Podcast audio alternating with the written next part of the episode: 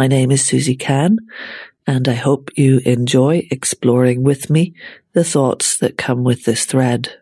If you have any interest in supporting what I'm doing or getting in touch, please do so through the website kylak.ie, where you will also find other resources and connections that I create around each podcast so that if some of the tweaks of interest come to you through them, you have a place to go to go a little further and deeper or to find other information or to find a way to support by maybe wanting to collaborate or offer something or even a donation. Thanks for listening.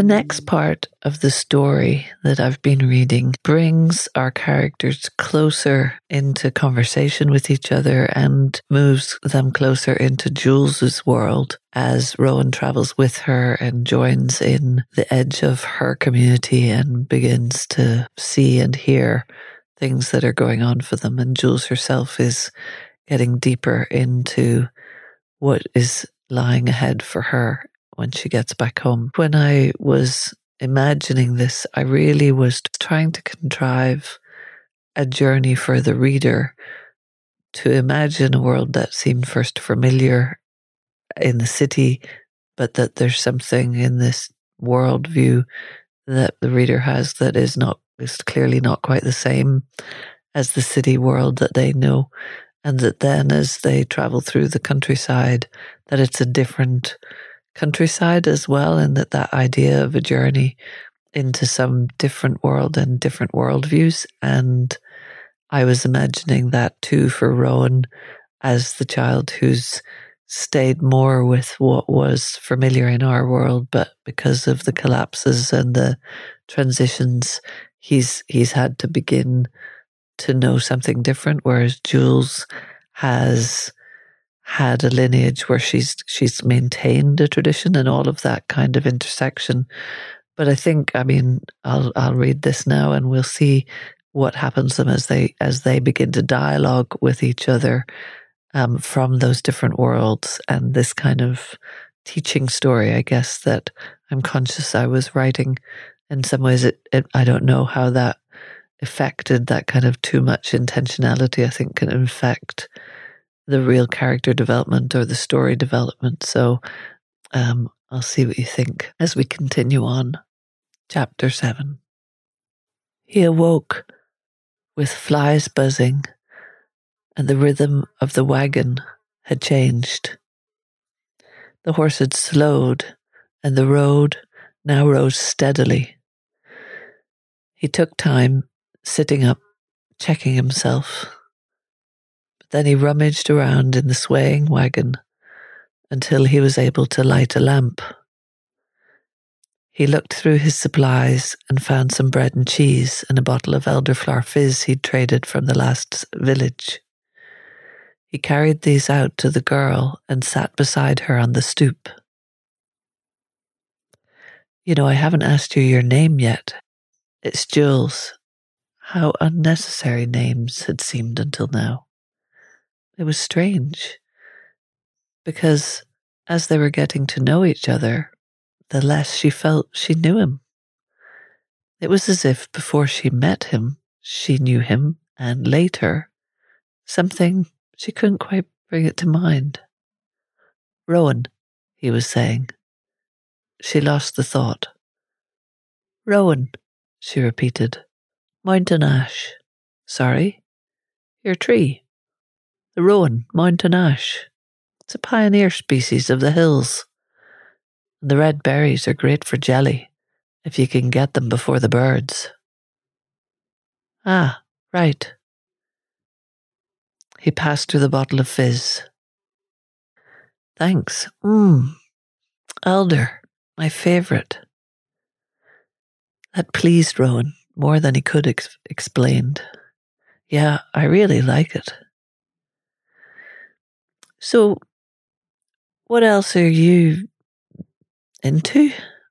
Jules wanted to know more about this Rowan, make sense of him, and what happened. Perhaps he held the clues. Well, you heard me mention the electronic bits I was trading. Yeah?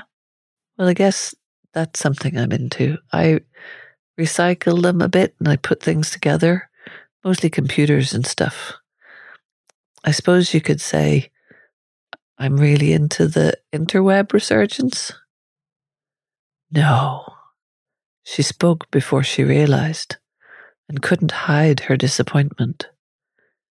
She was sure he was more like her, connected to nature voices.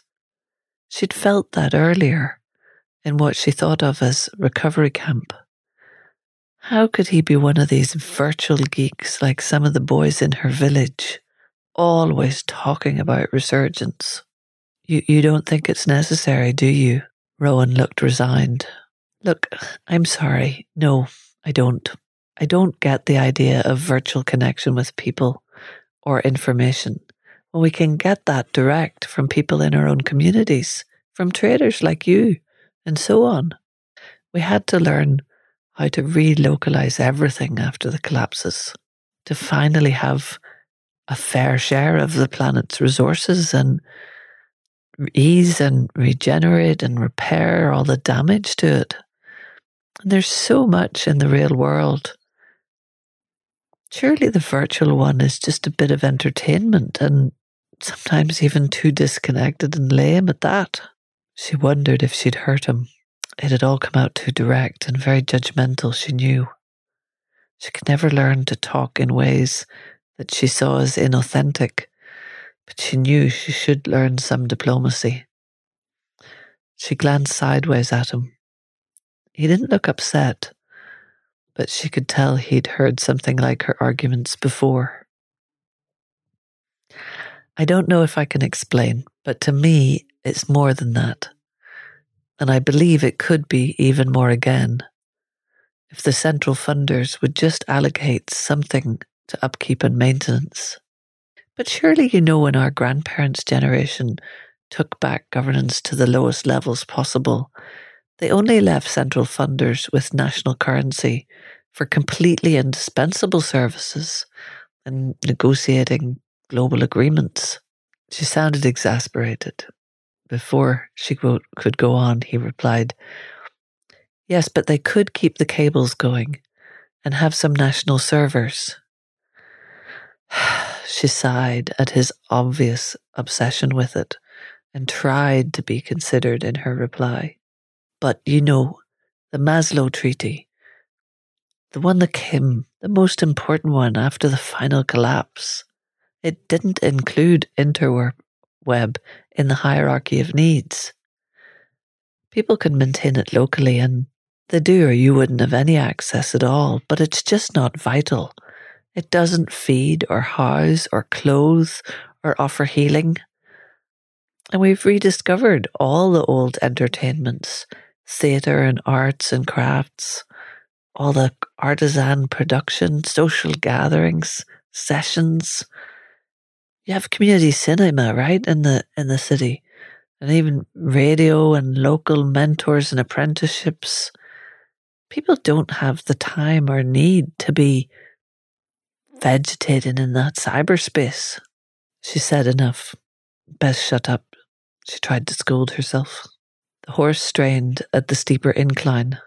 I think we should walk up behind Blackie, Rowan suggested, and he hopped down, now nimbly, to the road. He steadied himself, feeling some strength returning. He started to walk as Jules joined him. He wasn't sure why, Normally, he'd have given up with someone at this point, justifying his affection for the interweb, but he felt determined to explain to Jules. Something really important does go on there. Something about us evolving and developing our technologies, not losing them to new Ludditism. He gestured to her to let him continue. She nodded, already restraining herself from interrupting.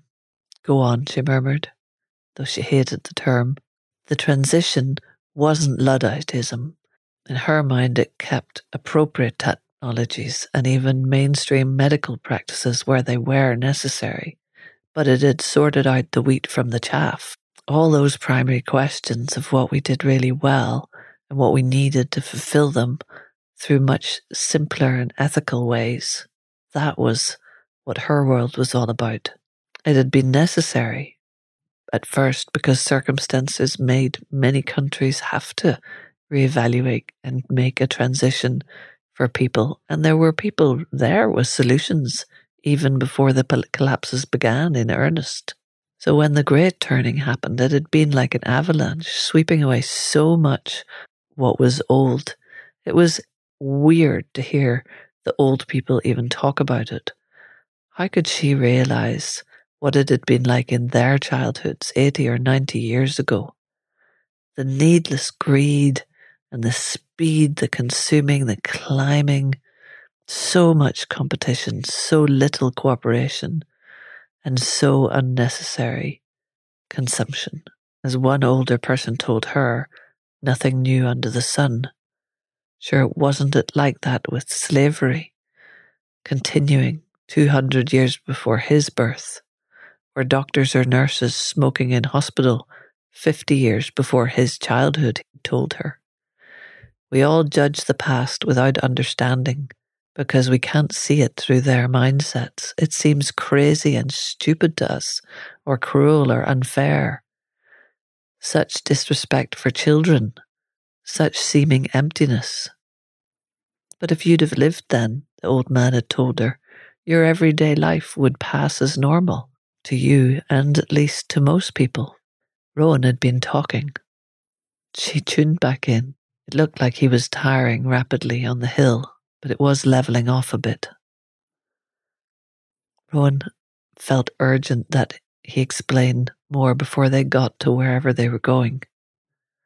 But she hadn't seemed to be paying attention that early bond they'd had, was it disappearing between them?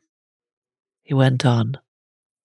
On the interweb, even as the collapses were happening, our new ethics were being communicated, modelled, and developed. It was part of what made the change possible and happen. She couldn't hold back. That was need.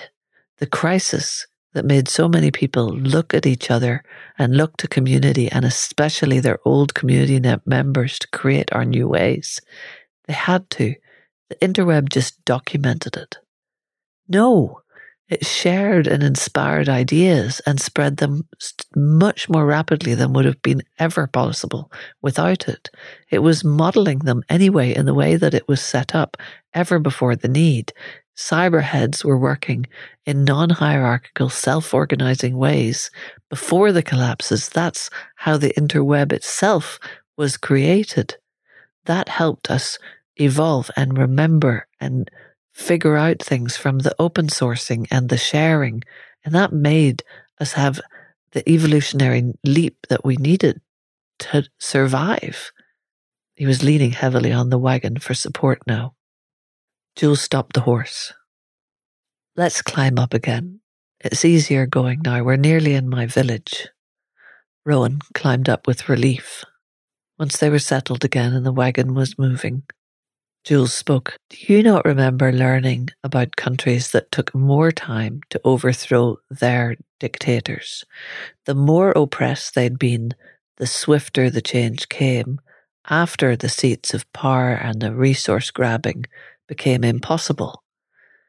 Once people started taking care of the hierarchy themselves, the big corporations and those big dictator leaders couldn't touch them, even with their military. I don't disagree with that, Rowan said, but the spread and development of ideas was viral through the net. He sighed. I think it was viral neighbour to neighbour, needs must. Do you think that before the net, the idea that slavery was a bad thing could not have spread? Of course it did. And we can still have rapid change if the conditions and timing makes it happen. She felt something at her last words drifted off. something almost prophetic concerning the two of them. But she just brushed it aside and tried to shut herself up again, once and for all. She could feel the distance growing between them. They were strangers, after all. Who could expect that they'd have anything in common? Her hug, heart tugged in a different direction, but she wasn't able or willing to follow right now.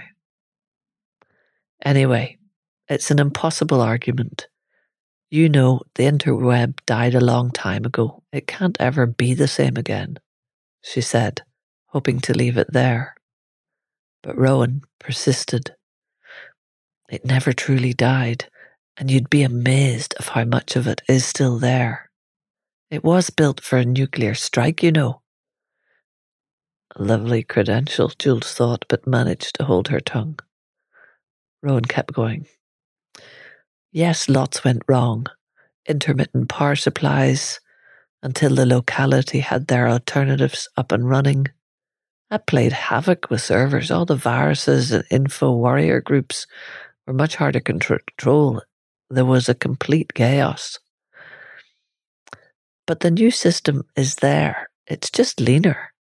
But like any organism or ecosystem, it's reorganized itself. It's anarchic. The basic design is the same, and the ethics are much clearer and more international too because of the whole world changes. You can actually see the ethics co evolving. It's total self organization.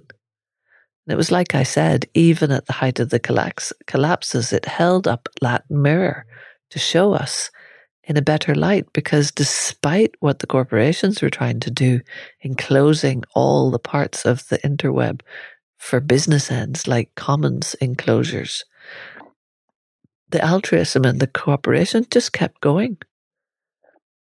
Do you know that right before the first of the collapses, there were 6.3 million music collaborations going on through all sorts of apps and people were having interdisciplinary focused think tanks with 8 million interactions every year. The stuff that came out of all of that was amazing. Do you remember hearing that thing that my granddad talked about, couch surfing that went mad in the final collapses as all the young people just took off to see things in the world before they could, knew they wouldn't be able to? in the same way. My grandfather told me that his older siblings knew the adults couldn't keep up with their ability to communicate. They said that the way they went often bypassed the central controls as they were on the move all over the world, meeting and in person, but also online. And they've already been using all these different media. And the, remember, there was a thing called the Occupy movement it confused the heck out of all those old dictator systems that who just didn't understand how there weren't leaders like they knew them. The old style of leadership was gone. All the rhizomal leaders popped up everywhere where they were needed, and the network held strength like the web. It wasn't centralized. It inspired all our new systems. It proved you could do them.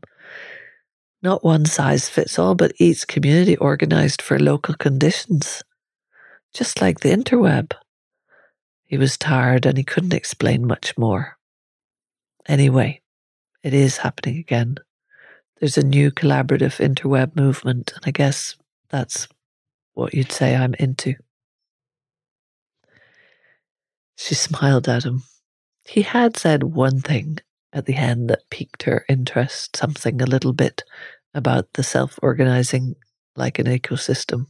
But she smiled more because they were getting near her village. It was past midnight, and no one was out on the street except one old man with a dog. He looked up at them, and as they passed, he recognized Jules and called after her. Your mother'll be right relieved to see you home. The gathering's tomorrow, I hear. Yes, thanks, Bren, Jules called back to him softly as they continued through the sleeping village and out the other side. Jules could almost feel the curiosity in old Bren's eyes following after her, and knew most of the village would have questions tomorrow. The road began to rise steeply again. Jules hopped down but told Rowan to stay. He didn't protest. It was awkward to talk, and they both relaxed. The rhythm of the hooves was complemented by a light breeze in the hedgerows and woods along the road, and the river was near again. Now it was narrower and faster, and it rushed noisily back the way they had come. The climb eased again, but they were still going up. Jules climbed back up, and Rowan made room for her. He passed her some nut brittle. They crunched amiably. Both found it surprising how easy silence was between them. Much easier than that talking was, for sure. But soon, Rowan broke it. Um, what about you, Jules? What are you into? Hmm. well, I'm training as a healer herbalist, as I told you. I really like it. Well, my mother and her mother were folk herbalists and more before them, so there's a lot to learn. What exactly does a folk herbalist mean? Jules looked at him in surprise. But there are lots all over. Aren't you treated by them in Dublin? Yes, of course, but most are called nurse practitioners with specializations. I, I don't think I've heard the term folk herbalist. Oh, well, it goes back to the earliest herbalism, coming directly from the plants. He looked at her quizzically. Well, different from medical herbalists and books on herbalism, folk herbalists get their knowledge through direct connection Nothing virtual about it. He looked at her, but she smiled teasingly. What do you mean directly? He looked at her, sensing she was a bit reluctant to explain. But like he'd been earlier, she looked determined to try. We talk to the plants. He opened his mouth but said nothing. We go into a trance state, and the plants come to us as visions and tell us how to use them and for whom. This means all the remedies are specific to the person. You can't just prescribe a one size fits all herb dose and duration. That's what old medicine did, and what a lot of medical herbalists do as well, which is fine, but sometimes the best way to learn new ways that plants can heal us is to have a diverse medical and herbal and wild plant garden. Spend time touching and tasting and even sucking on a seed before planting it and making sure that you're tuning in to what time of year and cosmic time and all these things together. They're they're harder to explain, but all the remedies that you have are then there and at hand, and we're more tuned in to them and they to us, and they don't hardly even need us as intermediaries. She paused and looked at Rowan, giving him space to respond. He could say nothing. He was dumbfounded, and she'd clearly thought he was the one who was nuts when he tried to explain the possibilities of the past and future of the interweb. What on earth was she on about? He tried to think of a question that wouldn't betray his thoughts. That's very interesting, was all he could manage. They lapsed into silence. It was hard for either of them to stay awake now, and they would periodically nod off and jerk awake as they slid from side to side or forwards or backwards. Jules slipped inside and brought them some blankets to wrap around themselves. We're nearly there, she said. The blankets made sleep even more seductive, but Jules managed to ward it off long enough to be awake to turn the horse into her own lane. She drifted and came to just as the horse stopped by the sheds. She climbed down and unharnessed it and led it into the back meadow. It would find good grazing, water, and a well earned rest there. She went back to the wagon. Rowan was sitting, barely awake, leaning on the door jamb. Go to bed, she called. I'll see you in the morning. He climbed into the wagon and pulled the door shut and fell into the press bed, blankets still wrapped around him. Jules walked over and snuck in, tiptoeing as she went to the back door. But it was no use. Her mother was sitting by the fire. I heard the horse and wagon on the lane. I've been worried, Jules. I know, Mum, I'm sorry. I had to go and, well, I did find someone, and he was hurt and. Hurt? Where is he? Have you left him by himself? Mum! Jules shouted, all the emotion bubbling up in her, and she found herself reverted to the child she was trying to leave behind. Don't you trust me? Isn't my own womanhood supposed to come to me this very evening? How could you think I would leave him outside if he was critical? I would like you to look him over tomorrow, for your wisdom and experience is deeper than mine, but her lip trembled and she fought anger at herself for it. I saw you just now out the window. Her mum hesitated to say more. Look, thank spirit you're home, Jules. Let's not argue about this now. I'm sorry, of course I trust you. The telling of what went on these last days with you will have to wait until after the ceremony. It's past three. Get to bed, and I'll not wake you until the last possible moment but you have to spend at least an hour in your place to call the old stories to yourself and prepare for the ceremony. You know it's at noon. Good night, love. She came forward and gave Jules a hug. Thanks, Mum. Jules still felt like weeping, but she just turned and headed into her own comfy bed in the attic. That had been horrible with her mum, and she hated how such a rush of emotion could seem to come out of her out of nowhere. She wondered why sometimes she just couldn't stop herself. She'd been so annoyed by her mother, and then her mother had said all the right things and made her feel so young and hopelessly immature. She wiped her face. She felt calmer now. She sat up and started to rearrange the pillows she'd flung off her bed earlier when she'd first come up the stairs. She liked to have her pillows and the little cushions she made herself in her own special way. The window drew her attention and she looked out at the night sky.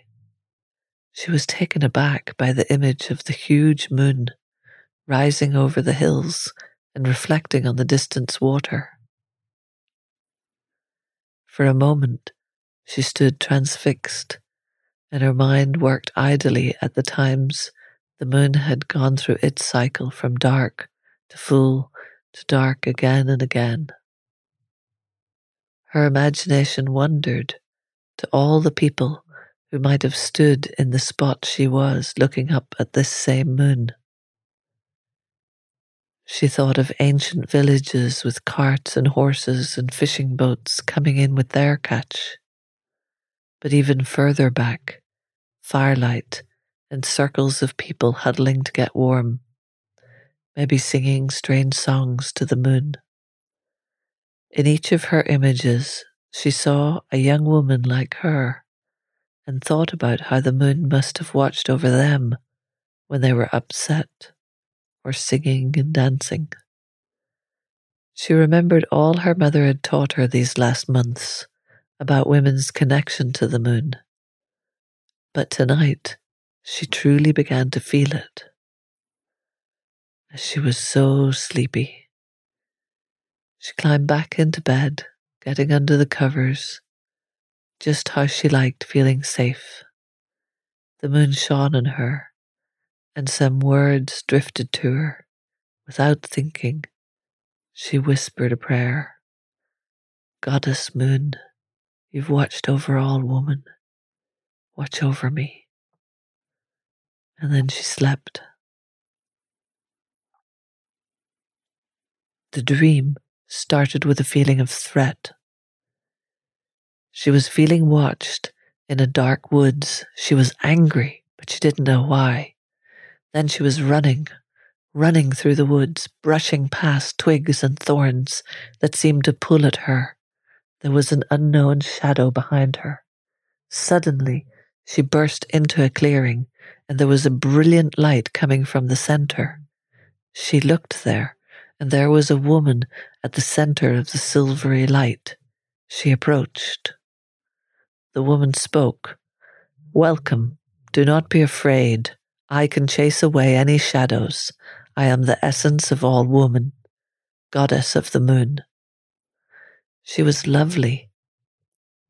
Pale, clear skin, and her dress flowed and shimmered around her. The moon goddess spoke again. This is a special night for you because it marks the change. What change? she asked, feeling some dread. It's part of the turning of the wheel of life. It turned when you were born, and it will turn again now as you leave childhood and become a young woman. Don't worry, many have gone on this journey, and I will introduce you to my sisters, who guide all girl children at this time, whether they remember it or not. Soon you will join Moon Circle in its journey round and round.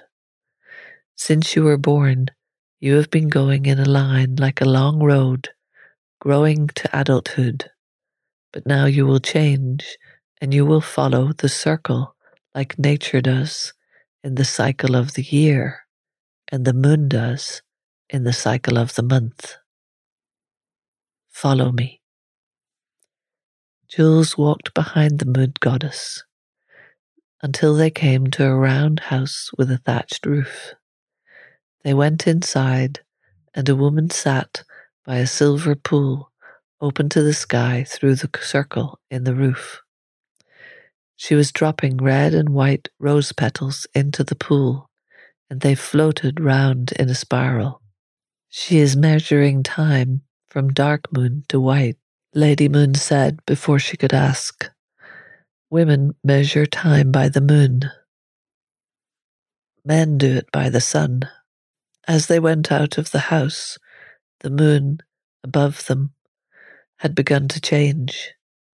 She looked at her hands and was holding white roses that were slowly changing to red, as if someone had put dark red ink on them with a dropper. She felt a sharp pain in her finger and looked down and saw she'd pricked it on a thorn. A drop of blood formed, and the goddess touched it with a white handkerchief. You're tired now. You must rest. She did feel tired, and sank to the forest floor. Time passed. She felt the moon changing. It was time to get up. She felt energy returning. Suddenly, she was on her feet, running in the forest, and there was another young woman. There were animals running alongside them, too. She saw a doe, a rabbit. Birds flitted through the trees, following them. came to halt by a small stream with reeds growing nearby.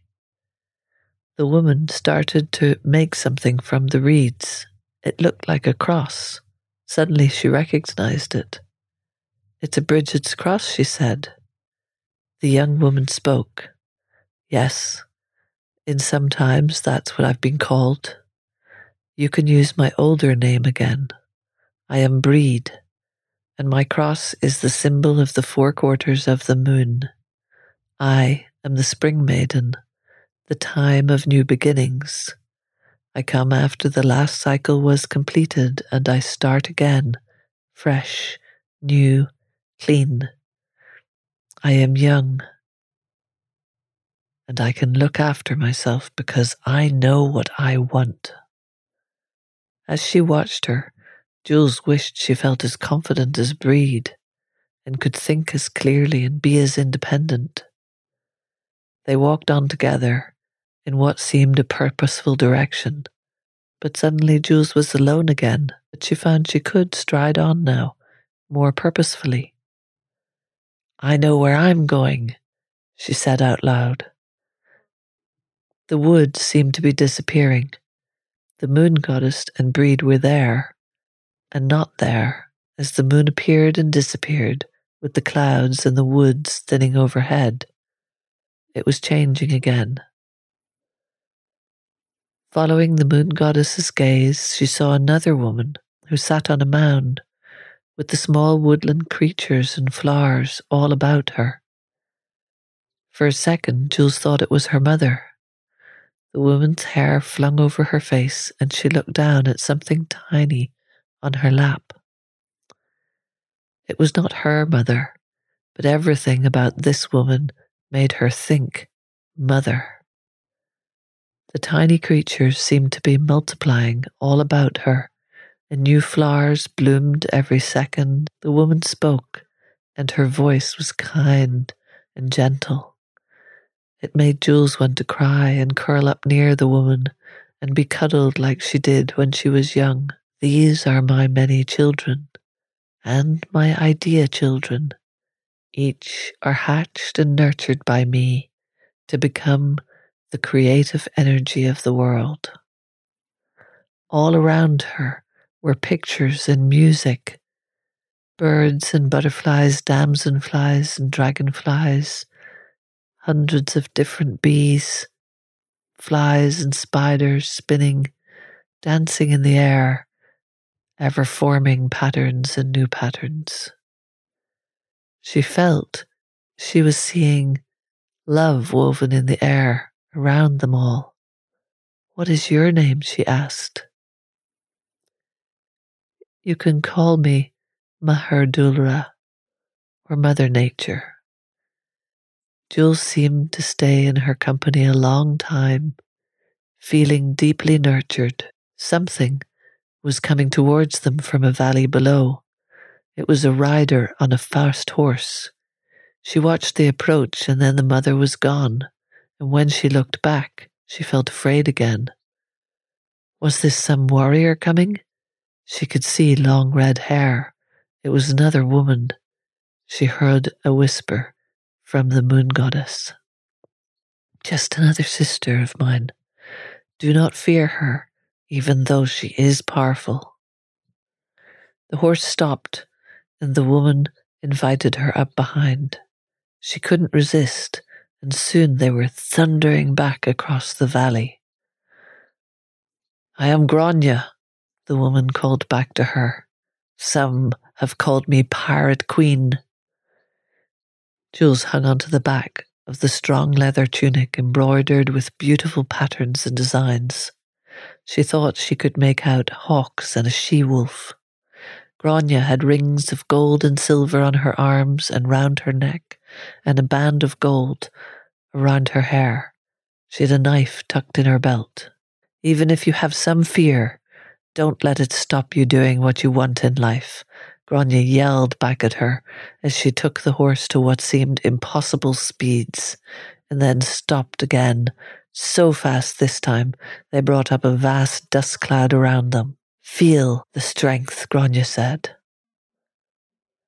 Jules could feel the power of the mare ripple through every fibre as she stood still, thrilled with the run that they had all been on. Jules laughed to feel it, and it was as if she felt the power of all female animals, proud and fierce, protective like the fox of her kits and the eagle of her eyrie. The horse whinnied, and Grania laughed too. The sea was now stretched in front of them, and a boat waited on the shore.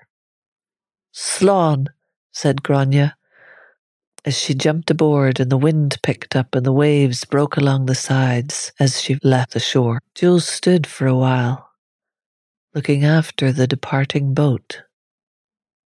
Grania never looked back once, but faced into the wind and horizon. When she couldn't see her any more, Jules walked along the stony beach and up towards the headland. There was a cave, and she thought she could see smoke When she got there, a large black pot boiled in a tripod over a fire. There was a wooden bowl, a gnarled and twisted spoon. The night had darkened again, and the moon was nowhere in sight. The fire drew her near, and the bowl was so enticing she filled it from the pot and sat. Just as she was about to take a sip, she realized someone was watching her. She jumped. A silver haired old woman moved out from the nearby cave and offered her a spoon. Jules couldn't help herself. She asked, Are you a witch?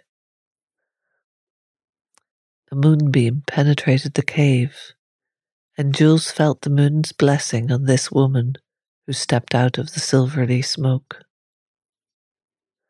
You have turned the circle to its end. This is the last of my sisters. Some call her witch, but she is a white witch, a wise woman. She doesn't often speak, but when she does, it's worth listening, Jules heard. They sat together by the fire, sipping from the bowls watching the red glow of the embers and feeling the heat. At last, the woman spoke. I am Cailleach. I am also your ancestor, Judith. A portion of your name is for me. You come from a long line of wise women, Jules.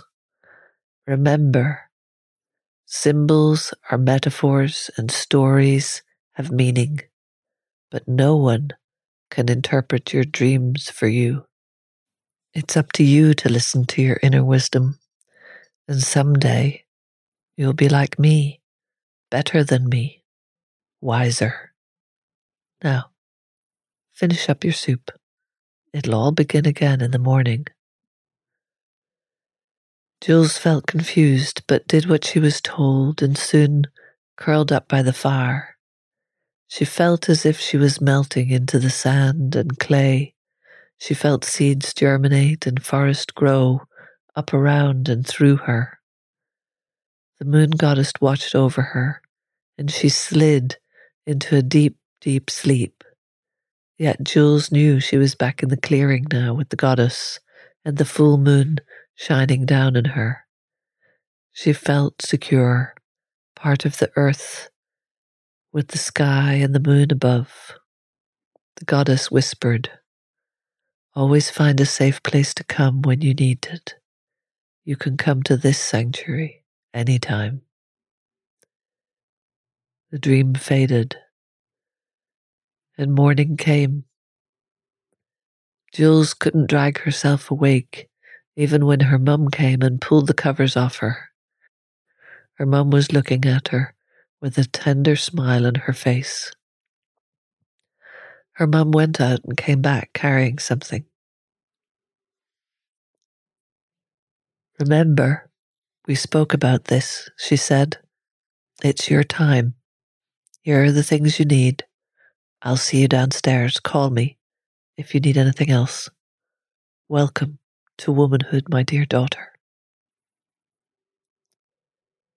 Jules moved to the edge of the bed and suddenly understood what her mum had said and given her. She headed to the bathroom, arranged things as she'd been told she would need to. When she was all sorted out, she came downstairs. Her mum met her in the hall and circled her with her arms and whispered, Don't be afraid. Her mum was saying, You're part of the circle now, just as I told you. Don't worry, mum. Jules croaked, I'm not. And as she closed her eyes in her mum's embrace, she thought about the moon from last night and smiled because she had thought it was like a perfect egg.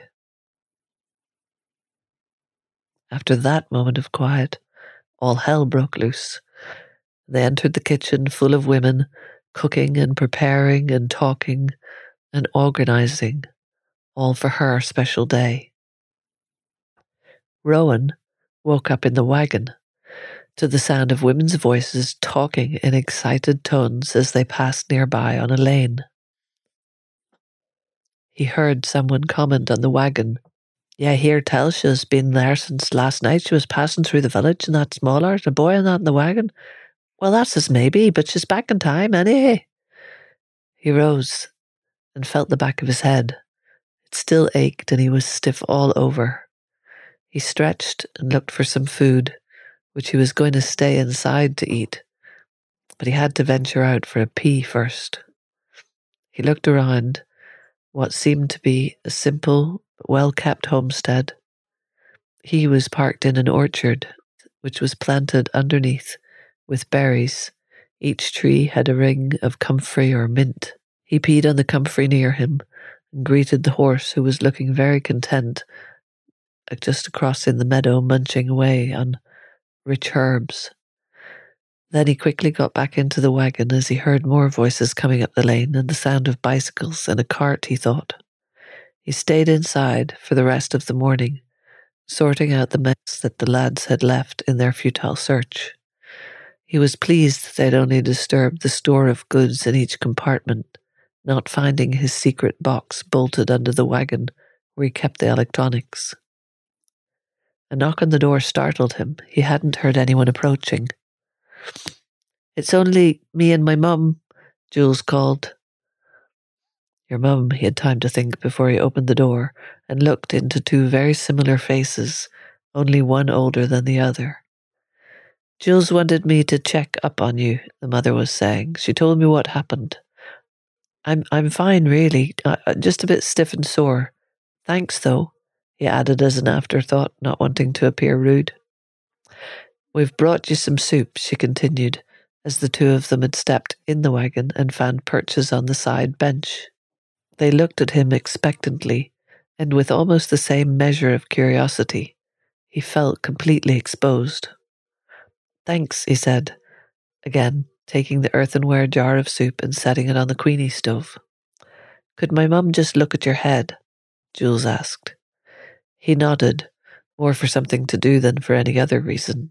It was very awkward, but he didn't have a clue what was really next for him. He assumed he should just really leave after they were done, but he felt surprisingly reluctant when he thought of that.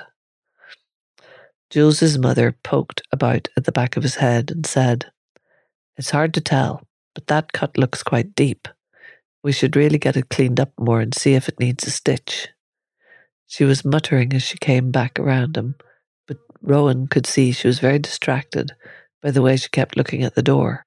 It's just we have a ceremony this evening and Jules should be away to prepare soon. If you could come over to the house, I can give it a clean and have a better look. He started to protest, but weakly, he knew, because it was giving him a reason to stay a bit longer. Jules' mum started to go. Then she turned and put her hand out to him suddenly. I'm Mizzy. Rowan, he said as they shook hands formally. She called to Jules when she was outside. I'll be there in a sec, Mum.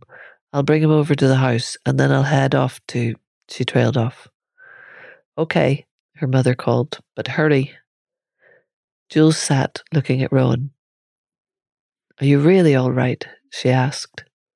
Yeah, I think I really am, he said, just realizing it for himself. His shock and fears seemed to have dissipated, and he was beginning to feel more himself again, if in a strange environment. Jules leapt down from the wagon and beckoned him to follow. She started talking in that rapid way she seemed to have when she was nervous it, it's it's my rite of passage today into womanhood, yeah. And I suppose you've heard of them. It's like your passage journey. Rowan said he had heard of them, but the ones he knew about in Dublin were basically a kind of party for a woman. He asked her was it the same for her, somehow knowing there would be more to it. Well, my people have an unbroken lineage of these ceremonies, you see, so there's quite a lot of tradition. First, I have to go off alone. Where to? I guess yeah. it's okay to tell a boy. He felt insulted by the inference, but continued listening. I can't tell you where it is, but each girl chooses a special place to spend time over a time of months when her mother perceives she'll soon be fully woman. I've got to go back to mine today. I'd better hurry. They reached the back door together. Mizzy came out carrying an elaborate looking bundle, which she handed to Jules and whispered something in her ear. Rowan felt he was intruding, but had nowhere to go.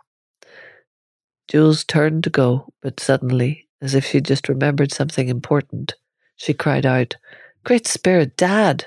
I forgot to ask with everything else, is he back? Rowan saw her mother's face fall. No, love, I'm sorry. I'd hoped you would ask after the ceremony, and that you would just think he was staying away with the men. I don't want you to worry. I'm sure he just had to put into port somewhere because of the offshore storms. You know how he is. Jules was looking very vulnerable, and Rowan wished he could say something, but he hadn't a clue what to ask or to offer. Oh, Mum, but what? Jules, positive thoughts, and those should be most focused on yourself for the next while. So off you go. Go. Rowan watched as Jules reluctantly again moved up, heading off course of the little stream that ran past the house. Mizzy beckoned him inside, which he immediately regretted as the woman filled the kitchen all around him, most of whom seemed to have been taking a break over mugs of tea and so stopped to quiz him about who he was and all that had happened. One of the older women looked at him intently and then declared, You've not completed your passage. You have not completed your passage, so you may stay with the young mothers and boys at the southern side of the ceremony space and watch Jules enter the circle of women. Rowan tried to hide his reaction as he noticed did Mizzy, but another Woken spoke out. Are you sure, Mela? He's obviously very close, more than halfway to his passage. Rowan tried to nod agreement, but the older woman spoke vehemently. I said he can stay, and I have my reasons. However close, he is not yet a man, and he has more to learn. Rowan was fuming beneath the surface. He felt humiliated and was glad Jules wasn't there to witness it. But he knew his curiosity would get the better of him, and he'd be kicking himself if he didn't get to watch the ceremony. Thank you, that's very kind. I'll stay well back and try not to make a nuisance of myself. He tried to sound light-hearted. After that, Mizzy had washed his head, Various opinions had been offered on the cut by the women, but in the end, she'd simply put honey in a light covering and said it would heal up fine, free of infection, in a day or two. He was shown out to a clear area on the other side of the house with a flattened patch of grass with a central circle of stones and four smaller circles spread out in a cross around it. They left him to wonder but told him not to cross the ceremonial space, but that he could rest or explore nearby. Things would not get started for a while yet. Some younger boys were under a large tree on the other side of the flattened area, so he walked towards them, still stewing on being called a boy, but knowing not where else he fit. There were no men in sight. That's where I'm going to stop for this episode of the story of Jules and Rowan. And listening to myself and listening back over this part of the story, I'm struck by how very pedagogical my approach to writing was at the time, and how I really wanted to explore these edges between our current technological world and the older world of wisdom traditions and indigeneity and knowledge that comes from a different source, a kind of inner known. And it is that idea that people talk about in terms of East and Western medicine, where you have Eastern medicine coming from an inner tradition, which seems to me anyway now to be more connected to those older wisdom traditions, but also where we do live, where we are now, and some of the benefits that come out of our modern medicine, being able to do surgery, being able to do things that were unimaginable with the technology we have to our disposal now. But because of my concerns that are playing out in the world now about something that early environmentalists, early social commentators, and people like Murray Bookchin, I might talk about on another thread, who wrote about social ecology, the kinds of consequences of not living in more relationship with the natural world have already begun to play out in our world. And I think at the time, I didn't have as much evidence as is now more apparent to everyone in the world at the moment. We're going through this heat wave that is in Ireland, but elsewhere in the world is causing massive fires. There's been incredible flooding in Europe, but all these things are only being felt recently in the northern hemisphere. They've been felt for a long, long time in the southern hemisphere. And so those kind of feedback loops from nature and our disconnect, I wanted to write about what it had been like and what would it potentially be like if we make it out of the crises that are converging in our time. And it seems to me like it's going to have to be a real sorting out, like Jules is talking about, where we sort out what do we actually need, not what can we have and what do we want, but what do we actually need as a human species on the planet. And that sorting means taking a step back from the unnecessary technological advances that we've made simply because we could. Like at the moment in this year, there's been those that have concentrated super amounts of wealth into such tiny fraction of the human population, and they're talking about a, a sort of rich person's space race for personalized travel to space in some imaginary future off world where this world becomes uninhabitable for humans and that we create other worlds. And that's in a lot of the sci fi imagery, but also is the divide and the social divide of who gets to be saved and who doesn't. And so I think when I was writing, I was, I was already exploring those ideas of what is necessary. And then at the same time, it's, it's that although those of us who live in a Western culture have maybe a romanticized view of our ancestors, our past, or of existing remaining indigenous tribes, indigenous peoples of the world that live in the least disturbed indigenous lives, which there are very few of those left at all. We, but we have a, a romantic view of their connection to nature and their understanding of their world.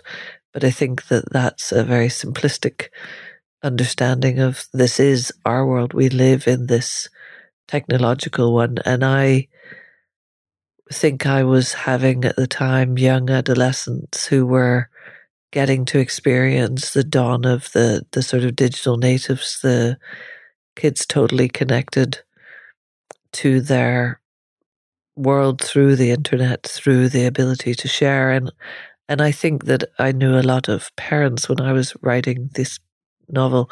I knew a lot of parents who saw that as the first sort of, you know, swing away from it, the first kind of panic about this is not doing them any good and how could this be good and there's still of course many parents with those kind of concerns about addiction and dopamine and the kinds of exploitations that social media preys on in order to sell things through the internet in order to sell advertising. But I think that it's never that black and white when something evolves. And what I now even know more about, and this is something that I could explore if I ever did do a rewrite of the novel, is the amount of connection that young people have been able to make with each other around the world to find out that rather than say a child growing up and being different than their culture. So a queer child in the modern world may be living in a culture where any form of queerness is suppressed or undiscussed or, or doesn't have a space within society that the young people can find each other even through game playing, through conversation, and they create communities that are completely without boundary of nation state and without boundary even of culture and sometimes without boundary of language because the common language is becoming English and they can communicate through Google Translate anyway so that there's a flow through the internet of ideas, and that might have been something that I would have could have included.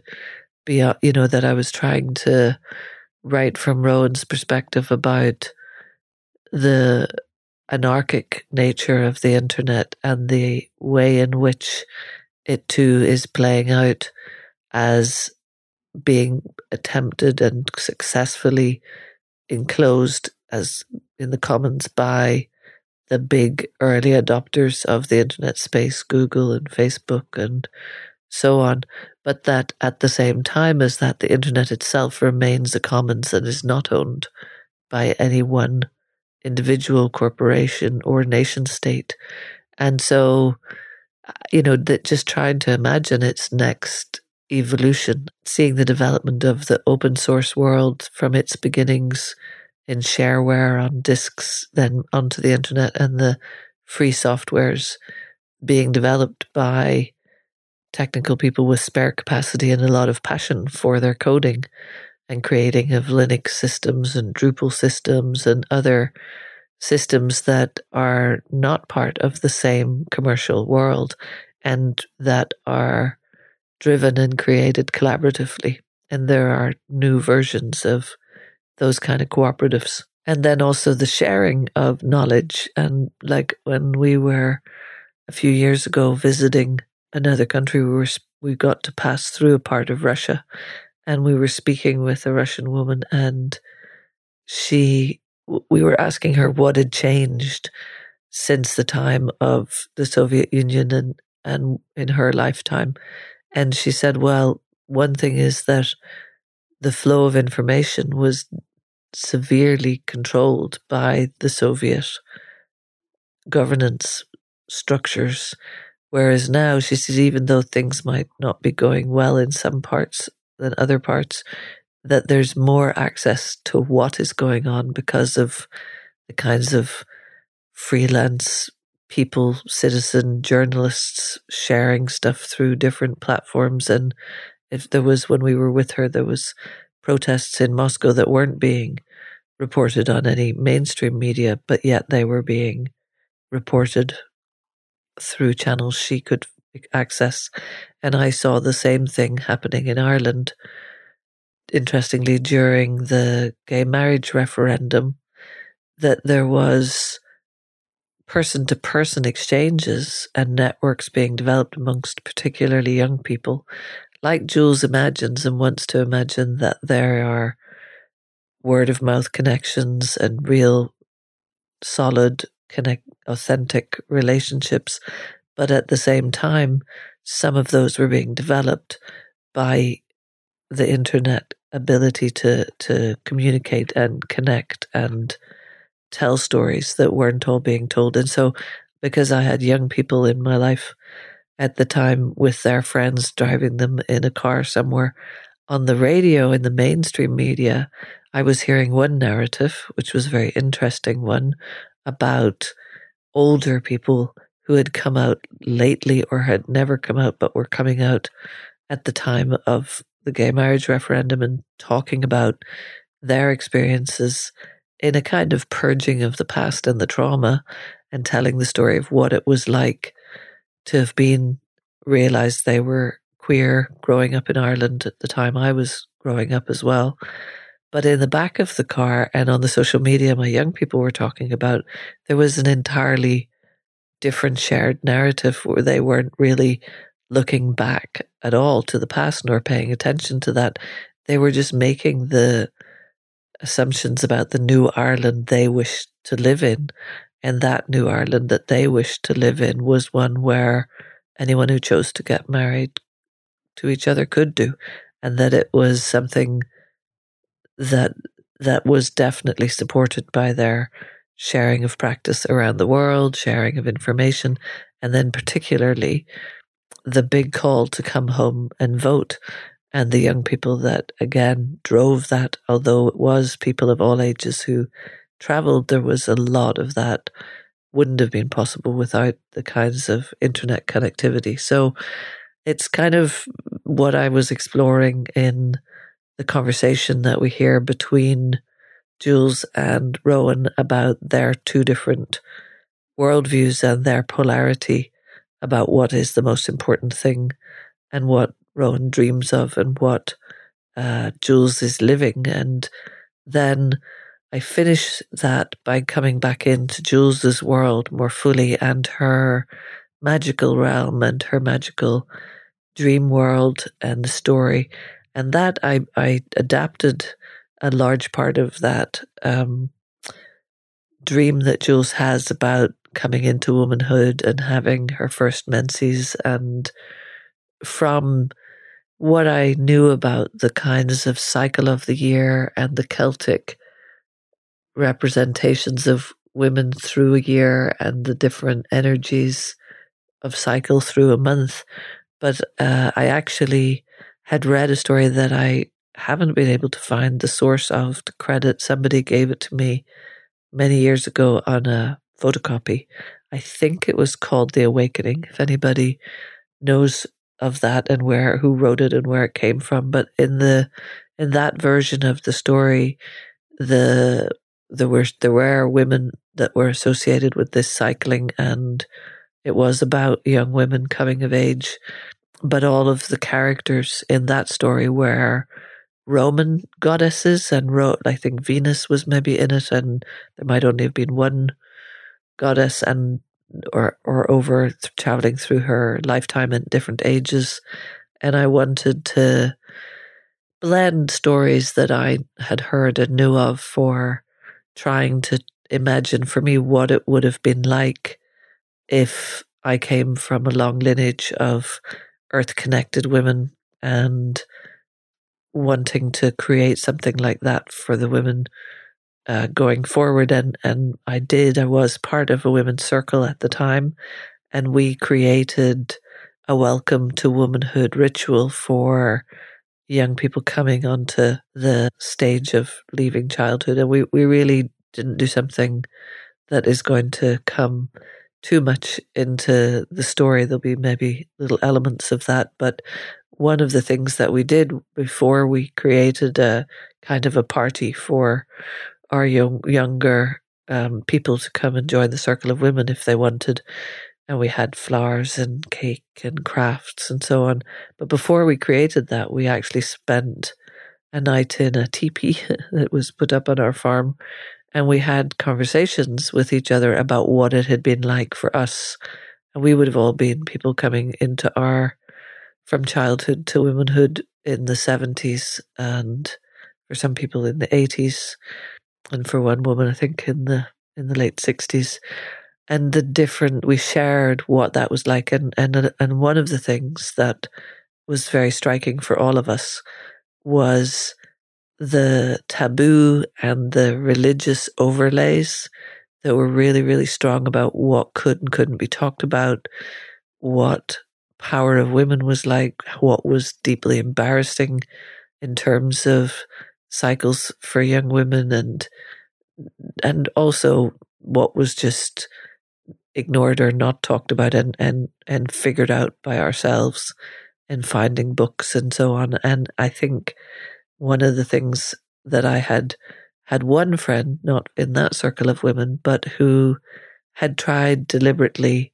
when her girls were younger to have a different experience and to not to like not make this subject matter of a girl having her first menses to be taboo at all, but to be something that wonderful and celebrated. And I also had read different rituals that I loved to hear about about uh, the Lakota tribe, who had a young woman in a white buckskin cloth that walked down through the village and was used. They used a, a earth, a red earthen mud that then was smeared all over her and the white buckskin and just this like recognition of the fertility of a young woman coming into menses. So yeah, my friends uh, told her husband that her daughter had had her first period and he came home and brought her a bunch of flowers and and sort of congratulated her and that had really struck me when we were sitting in this tent together talking about our experiences as women that very few of us had had something that was celebratory. It was more helped perhaps by our mothers or in some cases ignored, but there wasn't really a celebration. So that's where we're headed next in the story. But before I got there, that's why I wanted to have this dream that Jules has where she's entering something that is mystical and magical and wonderful and puts her into this cycle of life with other women that have gone ahead of her. So we'll see if where that goes next. But one last thought uh, that as I've been revising this in my mind, when reading about it, one of the, the things that's changed is that the I was talking before about the potential for the characters in this to not be so binary, to not have boy and a girl, uh, you know, a woman and a man, because that, if I was to rewrite it, that would be a much truer reflection of what is true for young people in the world today and definitely true for young people around my circles and my children's circles where it would be really interesting to have explored the notion of a child deciding what what ritual and what gender they'd like celebrated at a particular moment and maybe the possibility of multiple genders and mixed understanding of of those energies and less societal imposition of roles and and genders and maybe especially because I was hearkening back to past indigenous wisdom in this that there was so much of that richness in indigenous culture where there was so many more genders in many cultures in the past and much more fluidity and niches and yeah, acceptance and and all of that as finding your identity within your community. That's something else that if I was going to revise it, I might look at how to develop those characters in a completely different way.